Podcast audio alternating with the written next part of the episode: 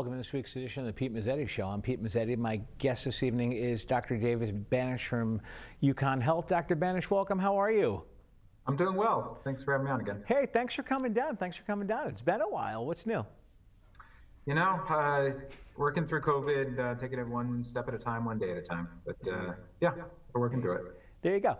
So tell us a little bit about your background and how long you've been with UConn Health and exactly what you do. Sure. So um, I'm an infectious disease doctor. Um, I take care of patients uh, with different infections, both in the hospital and in the office. Um, and my other role, I am um, the healthcare epidemiologist for UConn Health. Um, and I, in that role, I focus on our infection prevention related activities um, now, which has been almost uh, primarily dominated by COVID, but um, mm-hmm. pertaining to other kinds of infections uh, in the hospital um, and focusing on prevention. Um, and then I'm, I'm, also involved with our um, medical school and our uh, postgraduate educational programs at UConn Health as well. So a little, a little bit of all those things. Very busy. Very yeah, busy person, absolutely. So let's see, what do we want to talk about? We want to talk about COVID first, or we want to talk about infectious diseases? Your pick. Uh, we can start with COVID. That uh, seems right. to be on the forefront of everyone's mind. Uh, you got it. So what do, where, where, where should we start about COVID as far as where we are now compared to where we were last time you and I talked? Well, I think, gosh, we spoke um, several several months ago, maybe almost yeah. a year ago. So I think, you know, in a lot of ways, we're in a better position.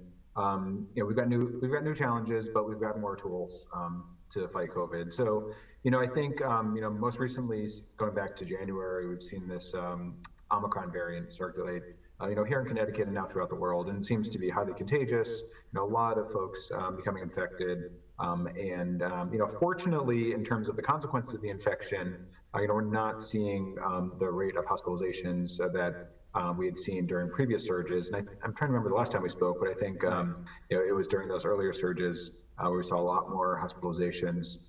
Um, and um, and that, that you know has its own concerns. But you know here in Connecticut, um, you know, we are seeing a lot of um, infection, that's for sure. You know, our community transmission is still quite high.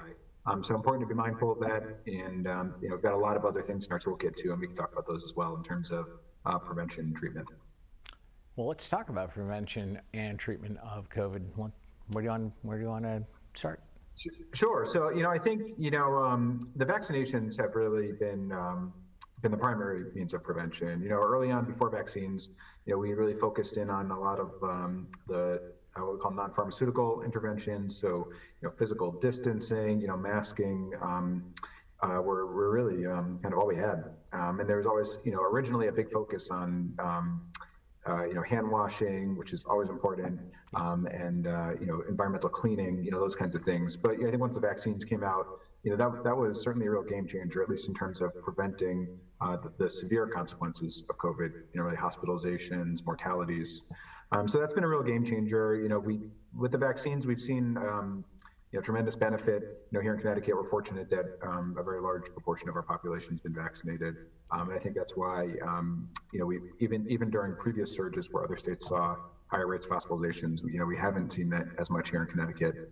Um, so the vaccines are doing their job. You know, I think as as one might expect, you know, there's um, limitations to the vaccines. You know, they're not going to um, be 100% in terms of preventing all infections, including mild infections, but uh, they're still holding up quite well, uh, particularly for folks that got a booster dose um, to get that added layer of protection. So, you know, I think that's really uh, tremendous. Um, and, you know, we've got some other um, new preventive measures too, um, relatively new. So we've got now um, monoclonal antibodies that we use for prophylaxis in our immunocompromised patients um, who can't respond to the vaccine. And that's been really important. So, you know, thinking about groups like uh, people that are on immunosuppressing medications, um, and may not get that uh, immune response to a vaccine, you know, we have an alternative um, that can sort of supplement the vaccines to provide protection against infection. So, in terms of prevention, I think we're making good progress. Um, and um, you know, I think there's going to be even more to come um, in terms of the next generation of uh, vaccinations uh, coming down the pike. What do you think the next generation of vaccinations coming down the pike are going to look like? Um, I think there's a, a, few different ways that we're going to see new vaccines. Um, you know, I think we're going to see vaccines that have been adapted to Omicron, so variant-specific vaccines. You know, the vaccines that are currently being used now are still the same ones that are based on the original um, strain of the virus. You know, right. we term it kind of the Wuhan strain um, and that spike protein. But you know, as the virus changes, you know, we're, we need to be able to adapt our vaccines accordingly. So I think we're going to see some new vaccines that have um, sort of broader um, immune responses associated with them um, that may confer a higher level of protection. You know, one area that I'm actually um, uh, particularly excited about are um, uh, intranasal vaccines. There's been a lot of attention on these uh, recently. Um, in fact, a couple of um, uh, big news articles uh, that came out in the last week on the progress that's being made for intranasal vaccines, and I think that can be really impactful in terms of reducing milder infections. So, you know, with the with the current vaccines, we see they do protect against um, you know really severe infection.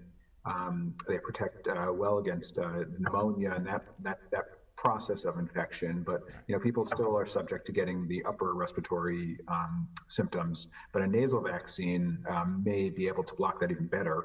You know, prevent the virus from even attaching in the first place to the um, the nasal mucosa, um, and that can be beneficial both in terms of preventing the milder infections, but also maybe even preventing transmission um, even more. So I think I think that that that's something that's definitely uh, generating a lot of excitement in the scientific community. Absolutely, and obviously, if you get the nasal version rather or the shot version, obviously it'll basically do the same thing as far as protection goes. Correct? Yeah, I mean, I think um, you know they'd probably be intended to use in concert with one another. So um, you know, the injectable vaccines um, would be able to prevent you from like that systemic um, infection, mm-hmm. uh, pneumonia, um, but uh, the nasal vaccines would offer that added protection in the nose. Um, so you know, I, I think you know they, they, can be kind of complementary to one another, um, and I'm, I'm, hopeful they'll become available um, relatively soon. But we'll have to see. Absolutely, absolutely. Now, where now can we maybe talk about the different variances of the virus and exactly what that means? Because you see on the news the different variances, but they don't explain exactly what each variant is and maybe a little bit more in detail. Uh, sure. So, um, you know, th- this virus and, you know, all coronaviruses, uh, they do mutate. Um, you know, coronaviruses tend to mutate more than a lot of other um, viruses that are out there.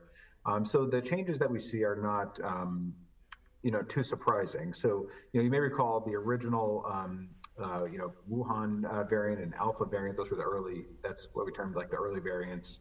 Um, there were some subsequent um, mutations that were that occurred um, that led to um, the next uh, sort of generation of variants. Um, so you may recall the beta and moving into delta. Delta was a big one um, in the summertime, fall that uh, led to a, a, big surge of cases, uh, particularly in certain parts of the country. And then most recently in December, January here in the US, we saw this Omicron variant. And the thing that was um, different about Omicron uh, was that it had so many mutations that really that, that spike protein, which is the one that is important um, because uh, that's what the immune system kind of responds to, um, was very mutated um, and allowed for um, two things to happen. It allowed um, for um, the vaccine to become more infectious, right. so it spread quicker than the previous variants, but it also was able to evade some of the immunity from both prior infection and prior vaccines. so, so that's what we saw with Omicron variant. And interestingly, over the last few months, you know, we've been seeing um, smaller changes to the Omicron variant. You know, we term these subvariants. Um, so you'll hear things like BA1, uh, BA2, et cetera. Um, these are these are subvariants, so smaller changes, um, but changes that can um, still um, have impact in terms of um, some evasion from the immune system, from the vaccine-induced immunity um, to some degree, um, and then that can result in infections. You know, fortunately, um, you know, in all the, ca- the, cases we've seen so far, all the variants we've seen so far, there is still that um, protection against severe infection from vaccine that's still holding up. Um, but uh, it does allow for some escape from the immunity um, and um, to, to cause um, generally milder infections. So you know, that, that's that's what we're seeing now. These different variants of Omicron, and I, I think um, you know we, we have to be mindful of whether we see more of these like subvariants that look very similar to Omicron, or if we see a, a significant change that would be um, you know much different and um, more impactful. I think you know the other fortunate thing is with the Omicron variant, generally the cases overall seem to be milder, um, and that may be uh, related to the nature of the, the variant, um, just causing milder infection, you know, less likely to cause lung infection, more likely to cause upper airway infection, um, and therefore milder disease. But you know, we have to be attention to pay close attention to these, and we've got now we've got very robust uh, surveillance systems that can track new variants as they occur. Whereas going back like a year or two ago, we were really just in the early stages of even learning what it means to be a variant. So I think we've made a lot of progress, um, both in our understanding of them, but also being able to detect them more readily. Absolutely. Now, as far as the virus goes, for um, where we first began to where we are now, how does that stand? Yeah, I mean, I think um, you know a lot of the mutations that we're seeing more, are more about making the virus um, uh, easier to transmit, um, yeah. so more contagious. Um, fortunately, they aren't necessarily making the virus more severe, so the infection's more severe, and you know that's been fortunate. Um, but you know we'll have to see. Um, you know we'll have to see what changes occur. You know these coronaviruses, you know, like I mentioned, they, they do mutate um, relatively readily, um, and they, you know, that doesn't necessarily mean that every mutation is going to lead to another spike of cases or you know more severe infection, but definitely something that you know, we'll have to keep an eye on. Absolutely, absolutely. And as far as let's talk about masks, and obviously, if you the different types of masks out there as far as protection wise goes. Yeah, so you know, masking's been interesting. Um, you know, if you may recall, like in the early phase of the pandemic, where there was such a short supply of masks. Mm-hmm. Um, you know, a lot of homemade masks and uh, cloth masks. You know, now fortunately, um, in terms of masks, we have much better supply, um, even for like the higher quality masks. So we have, um, you know, surgical masks, um, and uh, now for like an added layer of protection, um, there's uh, you may have heard the term KN95. Yep. and uh, and then at the highest levels, the N95 respirator. Those are the kinds of respirators that we use in the hospital um, when we're taking care of like severely ill uh, patients uh, with COVID. Um, but the, even the KN95s do offer um, good protection. They're thicker, um, they have a higher level of filtration, and they also fit closer to the face. So those are both um, advantageous. So, you know, my general approach is, you know, at this point, you know, masks are, are not, um, there's, you know, we don't have mask mandates or requirements. Right. but in some situations, you know, there's benefit to wearing a mask, particularly for people that that feel that they're more at risk, more vulnerable. Um, and now that we have a ready, ready supply of high quality masks, um, you know, like the KN95s, you know, those um, can really be um, beneficial in situations that um, that people may feel are at, put them at higher risk.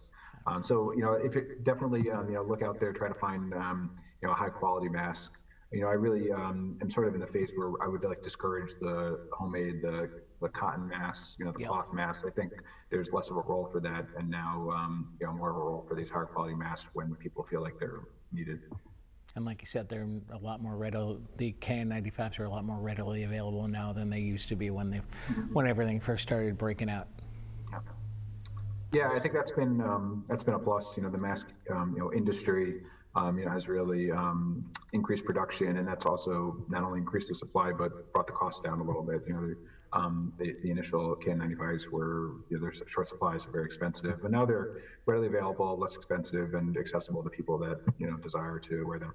Yeah, absolutely, absolutely, and obviously, if you don't know, if you're go- if you're going out somewhere and you don't know, know where other members of the public have been, or put a mask on. Yeah, you know, I think during periods of um, high transmission, like we're in right now, um, yeah. you know, if you're going to be in an indoor environment, particularly one where you're going to be in close contact with a lot of people and you're concerned about your risk, you know, those higher quality masks um, can offer um, a little bit more benefit um, in terms of reducing um, the risk for becoming infected. Absolutely. Now, is there a difference between all the, the different types of vaccine, or do they both do they basically do the same thing? Well, um, there's a lot of different vaccines that are out there. You know, here in the United States, um, you know, the primary vaccines that we've been using have been are the Pfizer and Moderna vaccine. They're um, yep. very, very much more similar than different. They both use the same kind of technology. They use this mRNA technology um, that helps uh, to generate the response to that spike protein um, to generate those protective immune cells um, to protect against infection. you know, the Johnson Johnson vaccine, which you know, there's, there's been kind of a shift away from that because of some concerns um, about uh, adverse effects in certain populations and maybe um, lower efficacy compared to the mRNA vaccines. So um, that, that uses a slightly different technology um, to be able to um, uh, generate uh, those uh, protective immune cells. Uh, but throughout the world, there's a, there's a lot of other vaccines out there too. And you know, here in the U.S., you know, they haven't been FDA approved um, yet. Uh, but uh, there's there's different um, te- techniques out there, some of which have been um, more effective than others. Um, you know, some of the vaccines that are used in other countries are more based on sort of the traditional vaccines that we use for like the flu using kind of inactivated virus as opposed to mRNA.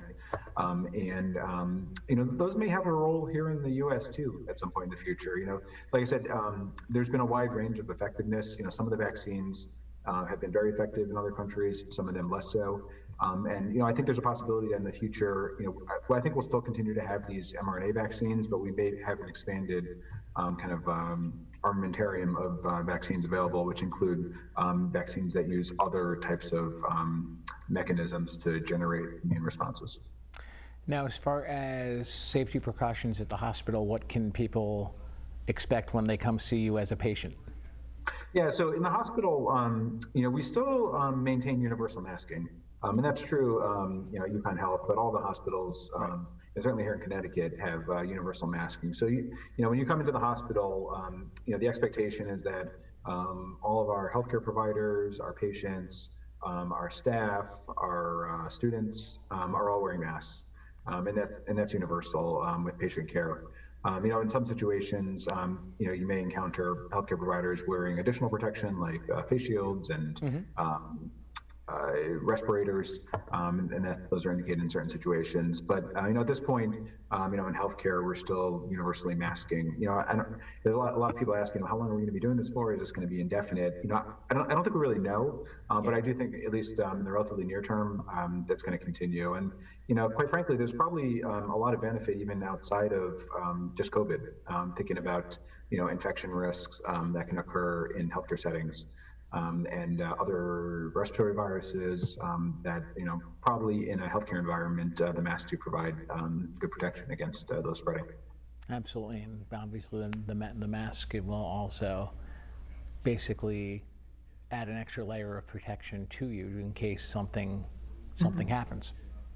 Yeah, no, absolutely. I think um, you know they do offer a high level of protection. Remember, in healthcare, you know, we um, we need to make people, uh, even our immunocompromised patients, um, right. uh, feel it, like they're able to readily access healthcare and feel comfortable with accessing healthcare. And that's, you know, we, we sort of have to um, be thinking about our most compromised patients when we're trying to set the standard for healthcare, which is maybe you know a little bit different than what um, you know the the retail store you know down the street would be thinking about. They'd be thinking about more kind of your average person, but we need to be thinking about our most vulnerable, our most immunocompromised um, individuals, and what we can do to protect them in healthcare. Um, to keep them safe and also give them comfort with coming to see their clinicians. Absolutely, and I'm sure people, I'm sure people were a little bit scared about going to the doctor's office for a regular physical or. Oh, yeah, definitely. I mean, we saw a lot of healthcare that was delayed, unfortunately, like routine care um, for um, you know routine healthcare screenings, um, and unfortunately, even um, taking care of like chronic med- medical conditions, people were too nervous to come to the hospital and kept delaying care, and you know that's going to have downstream consequences, and um, you know people are going to um, suffer because of that. So, you know, I think it's really important that we um, establish that uh, the healthcare environment is a safe place that you can come and, um, you know, that we, we want you to come to be able to receive the care that you need. Absolutely, absolutely. So, what, what else we want to tell people about the the variants yeah, in the I virus? think um, you know it's the other piece that we didn't really get to touch on is treatment um, yeah. options. So now, um, I think since we last spoke, we have um, much a much better treatment, um, much better treatment options okay. uh, for patients. Um, so yeah, originally, you know, we had uh, the monoclonal antibodies. Um, you know, those were um, developed um, pretty quickly, and um, they were used. Uh, they're available to patients. Um, unfortunately, with these mutations, with these different variants, a lot of them became less effective. but now we have oral treatments. So Paxlovid is the main oral antiviral medication that we use now.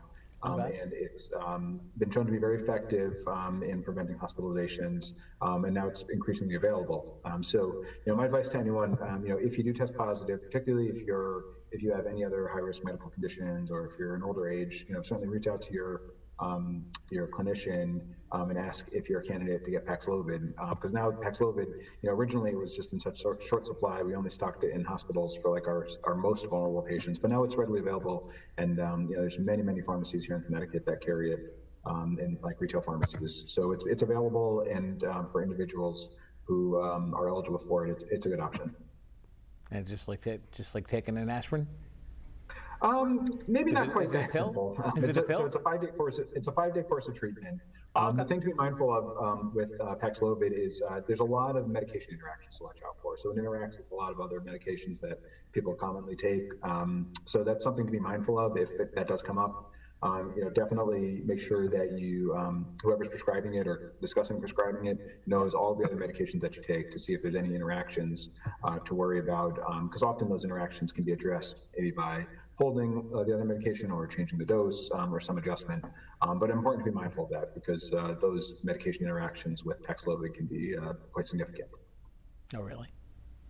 Yeah, um, you know, definitely something you got to keep an eye on. Um, you know, fortunately now, uh, you know, the pharmacists um, are very attuned to this, mm-hmm. um, and they, uh, you know, will uh, keep a close eye on things. But you know, definitely make sure if, if that's ever coming on the radar that, and you're, you're on medicated other medications, that someone does a detailed interaction check to make sure there's not going to run any problems with that.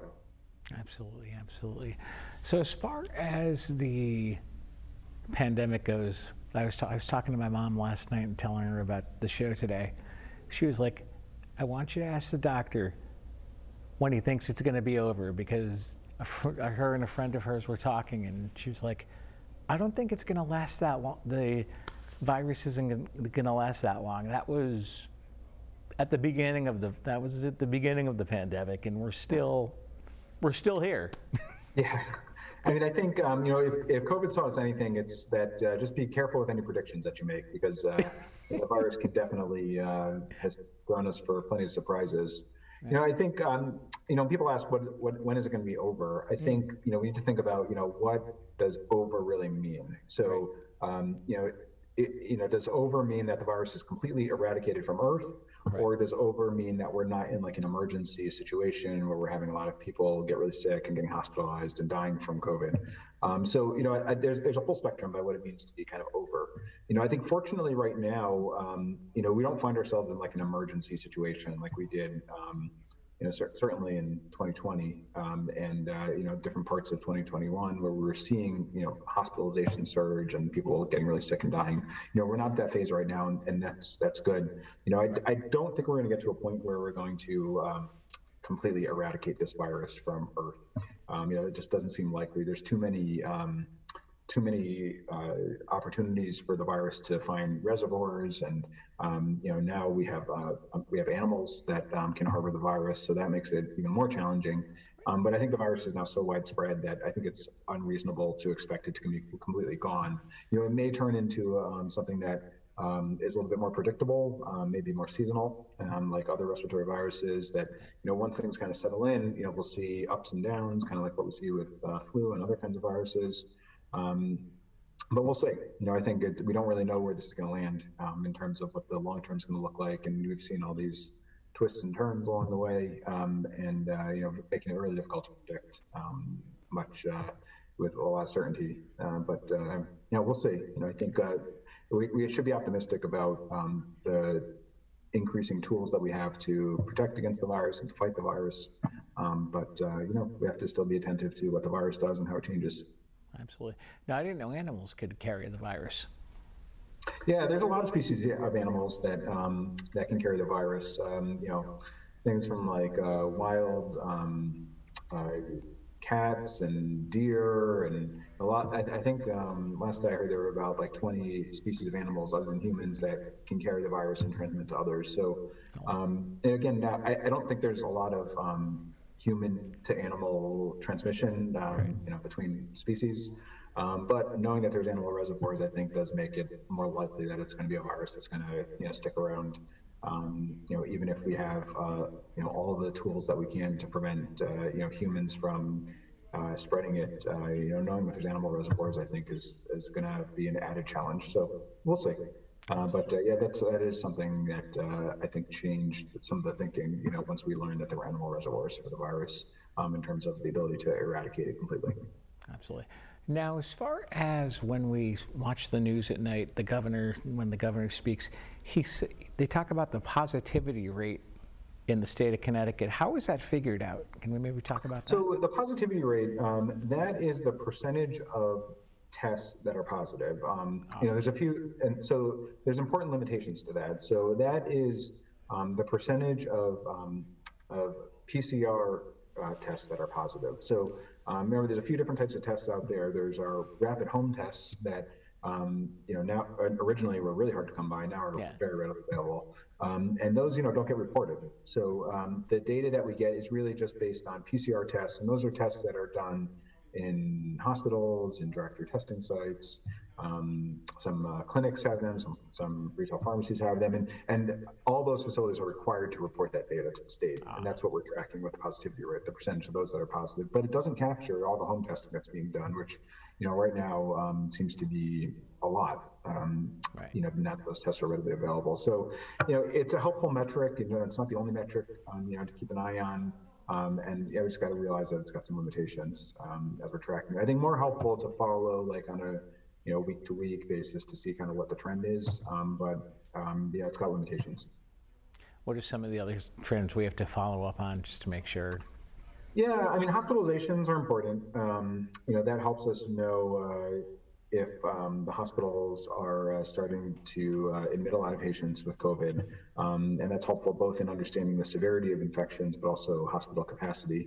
Um, and uh, and that, that you know that was a big, really big issue back in 2020.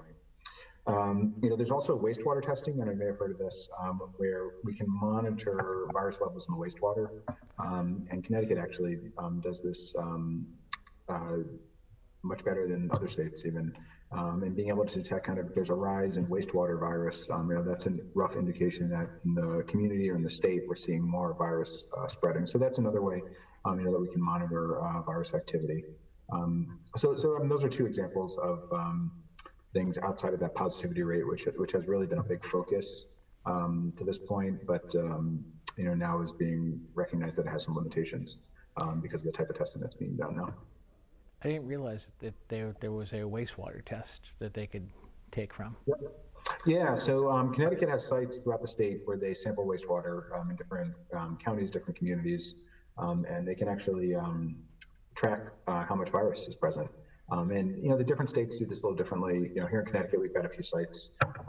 actually, the New Haven area has the, the best surveillance. they've got a very robust program that is in conjunction with Yale, uh, where they can really track detailed information about the amount of virus that's in the wastewater, but even um, the types of, of uh, variants. Um, yeah. So, so we can we can get some detailed information from the wastewater, and you know that's a good way to track things over time. Absolutely, and it sounds like it's a very worthwhile program.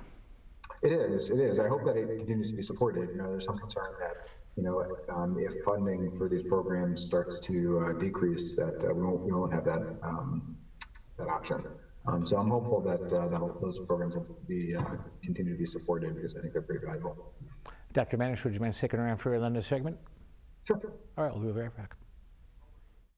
Roofing scams become more common this time of year. Better Business Bureau Scam Tracker is receiving reports of shady free roof inspections. Homeowners should be on the lookout for these cons. The person may claim that their company is working on a neighbor's home and is offering inspections to those living nearby. If they don't find enough wear and tear to merit a whole new roof, they may fabricate it by tearing off shingles to mimic wind damage, or they may simply show you pictures of someone else's damaged roof. Beware of unsolicited offers, especially after a storm.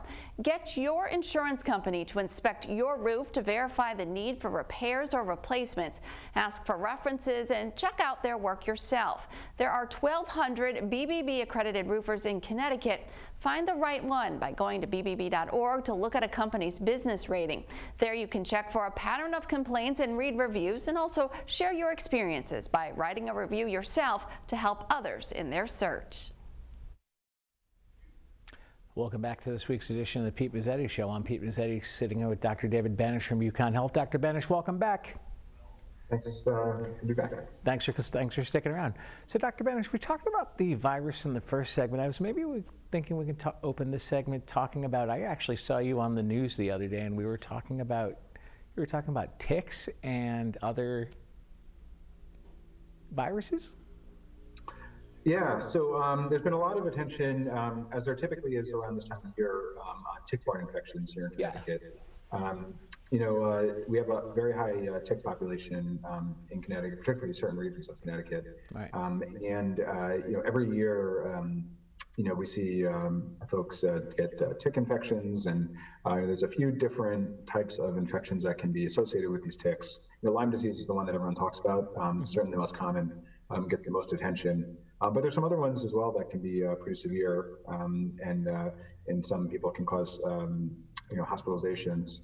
And the one that's gotten the most recent attention is this Powassan virus. Um, so this is a virus that can be spread by ticks. You know, the other um, organisms like uh, Lyme disease and um, organisms like Babesia and um, uh, Anaplasma, you know, those are more like uh, bacteria and, and uh, parasites. But some viruses, uh, particularly this Powassan virus, um, has now come on the radar um, as a another tick infection. You know, fortunately, that one um, is much less common than uh, the other the other three more common infections, uh, but it can be quite severe. And there was a first case of Powassan virus um, this year reported um, a few weeks back that got a lot of attention.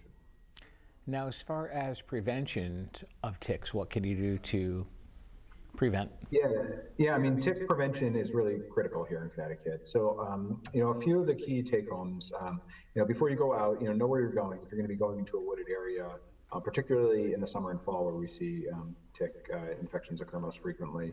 Um, you know, things to be thinking about. Uh, you know, trying to cover up your skin as much as you can. So, long pants um, and uh, long sleeves if you're going to be out in the woods in the brush.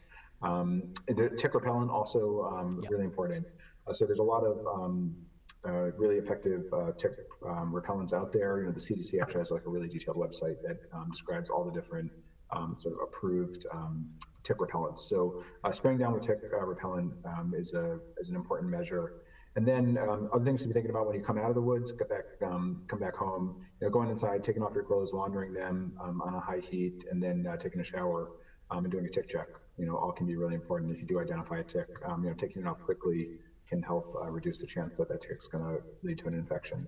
Um, so definitely measures that people should be thinking about in the summer and fall months uh, where we see these kinds of infections occur here in Connecticut. Absolutely, and obviously, if you want more information on what tick repellents to use, there, go to the website and we can. yeah, CDC like said, has a great website um, with uh, there's a full list of the different products that are available, things oh, to look for, um, and um, it, they give you guidance on tick prevention. So I think that's a great place to start. Um, and uh, you know, look, think about the strategies that you're going to be using, particularly if you're going to be outdoors um, in a wooded environment where these ticks tend to reside. Exactly, especially now because the weather's getting warmer and people are outside a lot more. And Absolutely. You don't yeah, um, you know, we're seeing a lot of tick infections. Uh, you know, there were, I, I, think, over the last couple of years, um, you know, we've seen an increase, um, you know, here uh, in Connecticut of uh, some of these infections. Um, and uh, yeah, important to have them on the radar. And then, you know, certainly, uh, you know, as uh, clinicians, when we see people coming in um, in the summer months here in Connecticut, you know, and they have symptoms that might be related to a tick infection, we got to be thinking about that uh, when we're doing our assessments, and that'll help guide decisions about testing and treatment uh, for those patients. Now, what are some of the symptoms for ticks? Tick infections? So uh, they can vary. So for um, for Lyme disease, um, you know, the classic is that bullseye rash um, that uh, is um, you know, very uh, sort of telltale for Lyme disease. Um, for some of these other infections, like Anaplasma babesia, sometimes um, the, uh, people will come in with flu-like symptoms, so fevers, achiness, joint pains, um, you know, sometimes uh, excessive fatigue, um, sort of like uh, you're getting the flu, but uh, we don't really see, uh, we generally don't see flu in the summer months. So if someone came in with like flu-like symptoms in the summer or in the fall when we don't really see flu spread, um, you know, tick infections would be on the radar, uh, particularly things like Babesia and Anaplasma. Um, would be things to be thinking about. So uh, yeah, I mean, if you're not feeling well, um, yeah, particularly if you uh, are worried that you had some exposure, you were outdoors recently, um, you know, certainly, um, you know, a tick-borne infection needs to be on the radar when trying to think about uh, what might be going on. Absolutely, absolutely. And as far as you mentioned flu, let's is it is it st- how important do you think it is to go get your flu shot? Yeah, it, you know, flu has been really interesting uh, this year. So, you know, typically when we think about flu season, we think mostly in, um, you know, the late fall, uh, winter, and winter months. But um, for reasons that I think we still don't quite understand, but certainly, uh, you know, related to COVID and things surrounding COVID, uh, we're seeing flu um, occur later. Um, so even you know as recently as the last couple of weeks, we've been seeing uh, flu activity um, at a pretty high level uh, here in Connecticut. So um, you know the vaccines are still effective; they're still out there. I think um, in the last couple of years, there's been so much attention on COVID vaccines that people are maybe not thinking about flu vaccines. And um, you know, the um, vaccine uptake um, in the last couple of years for flu vaccines has been lower um, than what we've seen in previous years. So, uh, I think it's still important um, to be thinking about. You know, we we typically like stopped offering flu vaccines around you know, April, May. Uh, but this year we've extended that because we're still seeing flu activity. So, um, you know, still a way to protect yourself um, against uh, the flu and um, you know they're still pretty readily available. Absolutely, yeah. And sounds to me like they're pretty effective as well. Yeah, um, you know it's variable year to year. Um, you know this year um, is a little difficult to um, get a full assessment because, like I said, we didn't see a lot of flu activity um, in the winter months, so a little difficult to know exactly how uh, how well that flu vaccine matched the circulating flu strains. Um, but uh, you know, I, I, think there still is benefit, and um, you know, the common um, strains of flu that we're seeing are, are included in the vaccine. So, um, you know, I think there's definitely uh, you know some impetus to go and get go ahead and get that flu vaccine um, if you haven't gotten one yet. But you know, what the flu season is going to look like in the future. Um, you know, is now becoming a question mark. You know, are we going to see differences in terms of the seasonality of the flu that's been impacted by COVID? maybe, but uh, I think I don't quite have an answer to that yet. Now, can you get the flu vaccine and your COVID shot in the same day or now? Flu yes. vaccine in one um, arm. So that, that's that's important. So originally, when the COVID vaccines came out, they recommended like a time interval between getting the COVID vaccine and other vaccines. But yeah. um, now there's been more data that shows that um, that's not, not necessary, um, and uh, you can get uh, both of them uh, on the same day. Um, yeah, I think the general recommendation is to get them in different arms, um, but uh, you know, the timing um, interval that's needed, like a gap, isn't there. And I think one other thing that's interesting about vaccines is now there's a couple of vaccines and trials that are actually combined flu and um, COVID vaccines. Um, really? I know some of the companies are working on that. Um, so maybe that'll be something to uh, that we'll be looking at in the future where you can get a vaccine that's protective against both. Like a combination shot. Exactly. That, that would be that would be a good thing. We'll see. I think uh, you know, there's some optimism about that. No, absolutely, absolutely. So, what else we want to talk about? Infectious diseases and. Yeah, gosh. I mean, I think um, you know, flu and tick-borne infections and uh, COVID are really uh, the predominant um, you know things that are on everyone's mind. Okay. Um, you know, I think um, you know we still uh, you know are seeing um, uh, the infections that we used to see in the hospital. And fortunately, we've made a lot of progress in preventing a lot of those infections. Um, you know, we're a lot better at preventing hospital-acquired infections now than we were a couple decades ago. So, and that's a big part of what I work on as well. Um, the strategies that we have in the hospital to prevent those kinds of um, infections. But uh, yeah, I think we're making good progress um, in that area. And um, you know, we just got to be mindful. You know, we hear about uh, these uh, rare infections. Um, you may have heard of it. There was an outbreak of uh, bird flu um, here in Connecticut.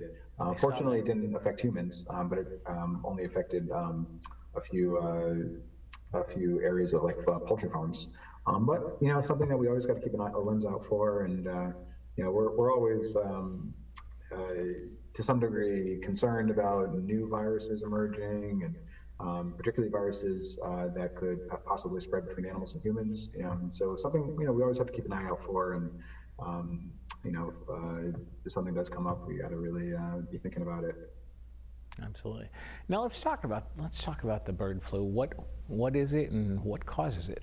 Yeah, so it's a type of um, influenza. So just like the human uh, flu strains, um, there are strains that circulate among other species, including birds. Um, and uh, they can be very, um, they can spread very easily between birds. Um, okay. this is something that's seen pretty common uh, year to year um, in, in, poultry farms uh, throughout the world. Um, you know, fortunately, we don't see them very often here in the United States. Um, but when they do occur, they can be quite uh, significant in terms of affecting bird farms and uh, poultry farms. Um, and then, you know, like I said, what we really need to look for is if there's any potential for spread from animals to humans. Um, and I, th- I, think that we hear about like these sporadic cases of that happening um, on an individual basis, like a poultry farmer becoming infected. Um, that fortunately, that's, that seems to be quite rare um, so far, but um, you know, something we always have to be mindful of if we do see that, and then worry that a, a bird flu strain could potentially spread. Um, but uh, you know, like I said, uh, today to date, um, you know, we haven't been seeing that. But uh, you know, we got to be on the lookout for these new viruses and see if anything uh, is going to raise the concern. um, on a broader uh, public health level. Now, what happens if you are a human and you come in contact with some some form of poultry or some sort of animal that yeah, well, I think the first step, um, you know, the thing, common things being common, you know, the things we worry about with poultry are more uh, bacterial infections like salmonella. Um, so yep. that, that is far away, far more common. So if you're going to be handling poultry, um, you know, thinking about bacterial infections like salmonella should probably be the main focus. And um, you know, the best way to protect yourself from that is um, twofold: by washing your hands after touching poultry. You, yep. you can, if you with good hand washing, you can um, eliminate the salmonella bacteria from the hands. And then when it comes to like cooking foods, um, the poultry, uh, making sure that your poultry is well cooked to kill any salmonella bacteria. So, so that's really the most important thing yeah. to be thinking about when we're talking about poultry. You know, these other viruses. Um, again, uh, very rare, um, but uh, more from like a surveillance and public health level, we have to be on the lookout for these. But uh, I think uh, the main message for someone handling poultry or working on a poultry farm, um, you know, we're seeing a lot of um, folks have poultry farms at their homes. Um, you mm-hmm. know, on smaller scales. Um, yeah, just making sure that uh, you know if you're going to be out with the with the poultry, uh, that you really wash your hands well before you go in and touch food or touch other people. Exactly. hand washing is really the most critical piece. Absolutely, absolutely. And how about we circle back and talk about the virus? Okay. And uh, the uh, avian uh, sure. poultry influenza, you saying? Sure. Oh yeah, I mean, like um, you know that uh, very rare. We, like there have been uh, only a, a, handful of cases occurring uh, sporadically throughout the world, so I, I, wouldn't necessarily focus on that. Um, okay. You know, there's uh, you know other viruses on that. You know, we talked about COVID um, spreading between animals and humans, yep. and you know, that's something that, you know, we always have to be on the lookout for. Um, you know, if we ever see that uh, someone who had unusual animal contact um, develops a viral infection that we can't explain, um, then, uh, you know, thinking about uh, those um, more exotic kinds of uh, viruses um, are on the radar. But for the general public, um, you know, the risk of that is quite low. Yeah. Um, so uh, not necessarily something that you would need to be uh, particularly mindful of. Uh, you know, really, and I, and I can't stress the hand washing enough. Um, you know, we see people come in with really nasty salmonella um, infections um, uh, who work on poultry farms. Um, and uh, you know, I think uh, you know these are largely preventable with good hand hygiene. Right, absolutely. Now, as far as the besides hand washing, how how useful is hand sanitizer and is there I, I, yeah so yeah hand sanitizer um, for almost all kinds of um, viruses and uh, bacteria infections um, is uh, just as effective as um, soap and water hand hygiene. So you know i think if you're going to be um, in a situation where you're coming in contact with uh, a surface that a lot of people are touching you're concerned that there might be um, some uh, you know bacteria on there or viruses or something anything like that um, you know, good um, you know hand washing with soap uh, with uh, hand sanitizer can be effective, um, and uh, you know something to be mindful of. Uh, you know, we see other kinds of um, uh, viral intestinal infections. Um, so norovirus is a big one. Um, you know, we hear about outbreaks of that in uh, cruise ships, on in healthcare facilities, in daycares. We see diarrhea-related outbreaks. Um, and uh, you know, for those, all of those, really hand washing um, is uh, quite effective. Um, and I think uh, you know, if you're going to be in an environment where uh, those kinds of um, infections can occur, you know, really being attentive to good hand washing and um, using hand sanitizer um, uh, when it's available can be effective. You know, some of the some of the, some of these infections, you know, hand washing with soap and water can be a little bit more effective for some of these viruses. but uh, for most infections, um, you know, the hand sanitizer can be quite effective, and you know, encourage people to use it if they're concerned. Absolutely, and obviously, all those hand hand sanitizers work the same way, and especially like the especially out there And now they have the chlor the Clorox wipes. Those probably work too for to mm-hmm. kill bacteria. Yeah, they're good. They're a good disinfection. Um, you know, I think the key thing is if you're going to be touching um, a surface that a lot of other people touch. Yeah. Um, you know, that's what we want to be thinking about: um, hand hygiene and uh, disinfecting.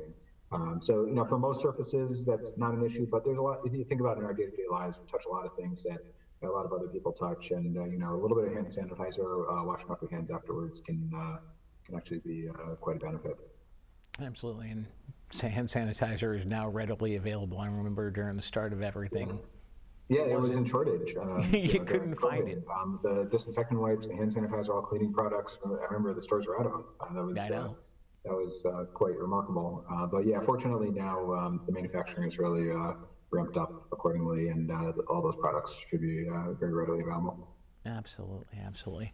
And as far as the coronavirus goes, as far as where when we first started back in the first stages of it to where we are now, how are we looking? Well, I think we've made a lot of progress. You know, it's it's still it's still around, and you know, I think uh, you know there's some fatigue associated with that. You know, people are frustrated. A lot of people, um, you know, a couple of years ago, were thinking that this was just going to be a temporary thing. You know, we were going to get through it after a few weeks, a few months, and gosh, we're like, you know, now years later and still um, talking about it. Uh, but uh, you know, I think in terms of perspective, you know, I think really important that people keep that lens on that. Um, you know, in terms of how, how people are doing when they become infected, um, you know, we're not seeing hospitalizations um, and mortality anywhere near where we saw before. We're seeing a lot of people um, become infected. You know, these variants are very um, contagious, very uh, infectious. Um, but uh, the overwhelming population, particularly those who have been vaccinated, really have milder symptoms, and that's really important. Uh, you know, we have more tools. We have um, vaccines that are now readily available. We've got more vaccines coming that are going to be um, sort of the next generation and better vaccines. And I think there's a lot of reason for optimism for that. Um, and we've got more treatments coming too. Um, you know, now we have uh, some very effective treatments for people in the hospital, and um, you know, now we have uh, oral um, antivirals that have good data behind them. So, you know, I, th- I, think we've made a lot of progress over the last couple of years. You know, there's definitely fatigue out there, and I understand that um, yeah, we're all feeling that. But um, you know, I think I think we have a lot to um, reflect on in a good light, um, and a lot that's going to help us um, in the future, um, building upon these new technologies, new medications, new uh, vaccinations. that are going to help us not just for COVID, but for all infections in the future. So I think there's reason for optimism, and you know, I'd, even despite all the fatigue that everyone's having, you know, I would encourage that optimism Absolutely. forward. Absolutely. Now, as far as the other options of the we talked in the fir- we talked in the earlier in the segment about the oral ver- version of the medication for to prevent the virus. Can we maybe talk about that? Yeah, so um, you know we've got uh, these oral medications. Uh, Paxlovid is the main one that we use for treatment. Um, okay. It's an antiviral. It, it, helps stop the virus from um, from reproducing um, and it has been shown to be effective in re- preventing um, more severe infections and hospitalization. So, you know, th- I think it's really important. You know, we talked about it a little bit earlier, but I really want to emphasize that, um, you know, if you do um, uh, develop COVID um, and test positive, you know, reaching out to your clinician to see if your uh, is appropriate. You know, I think, um, you know, there's some awareness in the community, but I think there's a lot of people that aren't aware of this treatment option. Um, and that it's readily available. Um, you know, certainly way different than we were, you know, many months ago when we were just had monoclonals and they were in very short supply and only for like very small um, uh, percentage of the population. But now these oral antivirals are much more readily available. So have that discussion, um, you know, with your uh, clinician to see if they're appropriate for you if uh, if you do uh, develop a COVID infection. Absolutely. Now, as far as how important do you think the testing sites are as compared to the home tests? Yeah, I mean, it, yeah, I'm glad we are talking about that. So, um, you know, testing. So th- there's a couple of different tests that are out there. We've got our rapid tests, um, which are antigen tests. Um, they're very effective. Um, they perform very well with um, with uh, the Omicron variant that we're seeing now. Um, you know, a few things to think about. They are dependent on getting a good sample, so really important that you actually uh, follow all the instructions, get a good sample. Right. Um, but and they're limited too. They're not as um, as sensitive at picking up virus as the PCR tests, which are now the main ones that are being offered at healthcare facilities. So those those tests are a little bit more sensitive. The um, antigen tests are less sensitive but quicker. Um, so if you if you get a positive antigen test, um, you know that that you're done. I think that means that you know you, you don't need to do additional testing. Um, you know, you, you that's a positive test, and you proceed accordingly in terms of isolating and getting treatment. Um, if you have a negative one um, and you're, you're having symptoms that might be from COVID, um, I would encourage people to uh, not stop there and either get a follow-up PCR test or get do a second um, antigen test. Uh, you know, usually like 12, 24 hours later. Um, and if, if you get two negative ones, that provides um, a little bit more reassurance that it's not uh, COVID um, because the like I said, the sensitivity of those tests is not as high as the PCR tests. So just bear that in mind um, when you're uh, when you're when you're doing home tests. Now, obviously, if you the it's probably a lot easier to go get the PCR test rather than taking the home test because if you do if you do it wrong, you got to do it over again. Yeah, yeah. I mean, the PCR tests, um, yeah, I mean, those are usually done by like a medical professional. So Yep. the sampling is more reliable um, with those, and the test itself is more sensitive. And now they're they're pretty readily available. You know, you may remember we had like these wide, huge testing sites. Uh, kind of moving away from that um, with like these big drive-through testing sites. Although most um, healthcare facilities now have a drive-through testing site Yep. um, and have um, PCR testing available. I remember in uh, December, January, there were like huge lines, and it was uh, Oh, yeah. really, really difficult to get a test. Um, you know, fortunately, um, we don't have that uh, shortage uh, right now um, with getting tested. So, you know, those are readily available. Um, you know, through drive-through testing sites throughout the state, and um, you know, if if people um, are concerned, um, you know, that's a good option. Now, do you guys have testing sites up where you, up at your facility? We do, yeah. At UConn, we have a drive-through testing site um, Nice. that operates, um, you know, for uh, many hours during the day, um, including weekends. Um, and uh, if you're looking to get a drive-through testing site, um, test at UConn, for instance, you can go online, set it up um, through. Uh, there's we have an ordering process that uh, there's the website kind of walks you through. Yep. Um, and we also have a phone number where you can call and, and schedule a test, and, and that's pretty that's pretty much true for all the major like healthcare institutions throughout the state.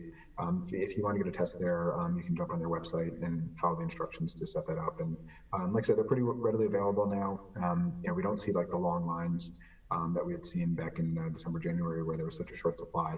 Um, so, you know, I would, uh, if, if you're concerned um, that uh, you're having symptoms or you had a high risk exposure, um, you know, those are available um, to uh, to get tested. And usually, if you get tested, the results come back in what, 24 to 48 hours? Yeah, no, we've seen shorter turnaround times. So, Okay. you know, a year or two ago, that's what we were looking at. Um, turnaround time um, for the drive-through test was was long. Um, you know, 24 to 48 hours, and you know that is unfortunately you know less helpful. Um, the longer you wait, um, you know, the less less uh, helpful it is in terms of getting early treatment and uh, you know maintaining uh, like isolation from other people. Um, so, so I think most facilities now have shortened that quite a bit. Um, you know, I, I don't like to give an exact uh, turnaround Right. time because it varies from day to day and time to time um, at facilities, but generally less than 24 hours. Um, you know, seems to be uh, the norm, um, and some some even like less than 12 hours uh, for turnaround time. So, uh, so that's good. I know. I, I actually had surgery. I had cataract surgery back in December, and I had to go for a COVID test. And we went on a Friday afternoon. My results were in to me at like 3 a.m. the next morning. Oh, okay, good. Yeah, I mean, I think, uh, yeah, I mean that, that kind of turnaround time is good. I mean, you may remember like that uh, you know, in the early phase, it would take days Yeah. to come back, and you know, some some places are turning around testing in like a week, and at that point, it's just not not very helpful. But uh, yeah, uh, we're seeing shorter turnaround times. You know, not quite at the level of like a like a home test point of care, um, but uh, but still pretty good. Yeah, So, no, uh, yeah, I think we've- we've made a lot of progress, and a lot of that is, you know, improvements in our just processes with being able to process the tests and, um, you know, uh, kind of streamline the whole process, uh, which I think is really good, um, not just for COVID, but even for like other types of testing. Now we have better processes in place to turn around testing uh, quicker. Now, once the, once they once they do the test to process it, do they send it out to a lab or do they do it? It depends. Um, so, um, you know, a lot of them do send it to their um, lab at their facilities. So, for instance, at our drive-through site um, at UConn, um, you know, you'll, you would get the swab taken, and they would send it up to our uh, microbiology lab um, up at the main hospital where we run all of our tests. And um, you know, other hospitals uh, do it a little differently. They may have like a central lab for like Yep. all of their different sites um, to send specimens to. Um, but uh, yeah, generally, those types of PCR tests are run out of like a big hospital lab, you know, and even like the private labs like Quest, um, Yep. you know, run them as well. Yeah, I'm sure. I'm sure with everybody doing doing them, they probably did tests, did test results 24 hours a day. Yeah, oh, they've got huge um, testing operations, um, and uh, you know they, they've made a lot of progress too with getting quicker turnaround times. I remember Quest, um, you know, and other private labs uh, at the early earlier phase um, just took a lot longer um, to get test results, but they've, they've really improved that quite a bit. Absolutely. Well, Dr. David Banach from UConn Health, we're about to run out of time, so hopefully we'll have you on again soon. That'd be great. Thanks You again for having me on. Thanks a lot. On behalf of David Banach, I'm Pete Mezzetti. Thanks. Good night. and We'll see you next time.